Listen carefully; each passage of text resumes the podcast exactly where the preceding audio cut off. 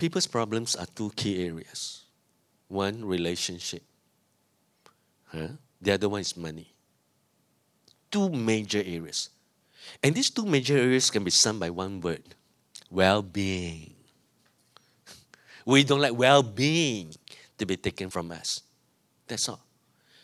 And God is the God of great well-being for all areas of our life. And being content with its earthly lot or whatsoever sort there is, we are contented. Huh? But I'm a very contented person, but I refuse to be complacent. There is a difference. I want all that God has already ordained for me. Amen. In all spheres. Praise God. That peace which transcends all understanding. People don't understand. You're going through this challenge in your work. That person has just got retrenched after working seven years in the company. Got retrenched, and yet he has peace. And he knew when the door is shut, God will open another wonderful door because his life belongs to God.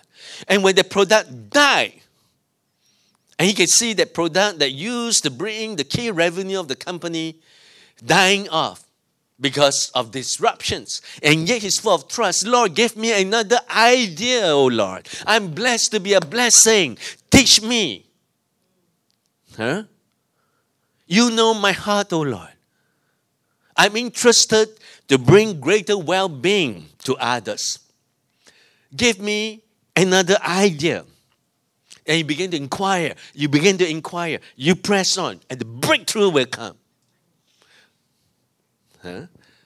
But unfortunately, the mind, when not submitted to God, is such that, I sin. Lord, don't. Uh, please, uh, don't. Just let things as be as per normal. We know we're in this world. But yet we're not of the world. In this world, there are disruptions. Amen. So this is the first key. When we receive Jesus as our Lord and Savior, the truth is, the Prince of Peace dwelleth inside of us. But our soulish realm, our mind, oftentimes is clueless over it. So we renew our mind over and over again with the Word of God. And faith comes by hearing, and hearing by the Word of God being preached. Amen. And we receive, and we receive, and we receive. This is John Shepherd Lim of Wisdom Tabernacle. For more resources to build your life, please visit wisdom tabernacle dot org.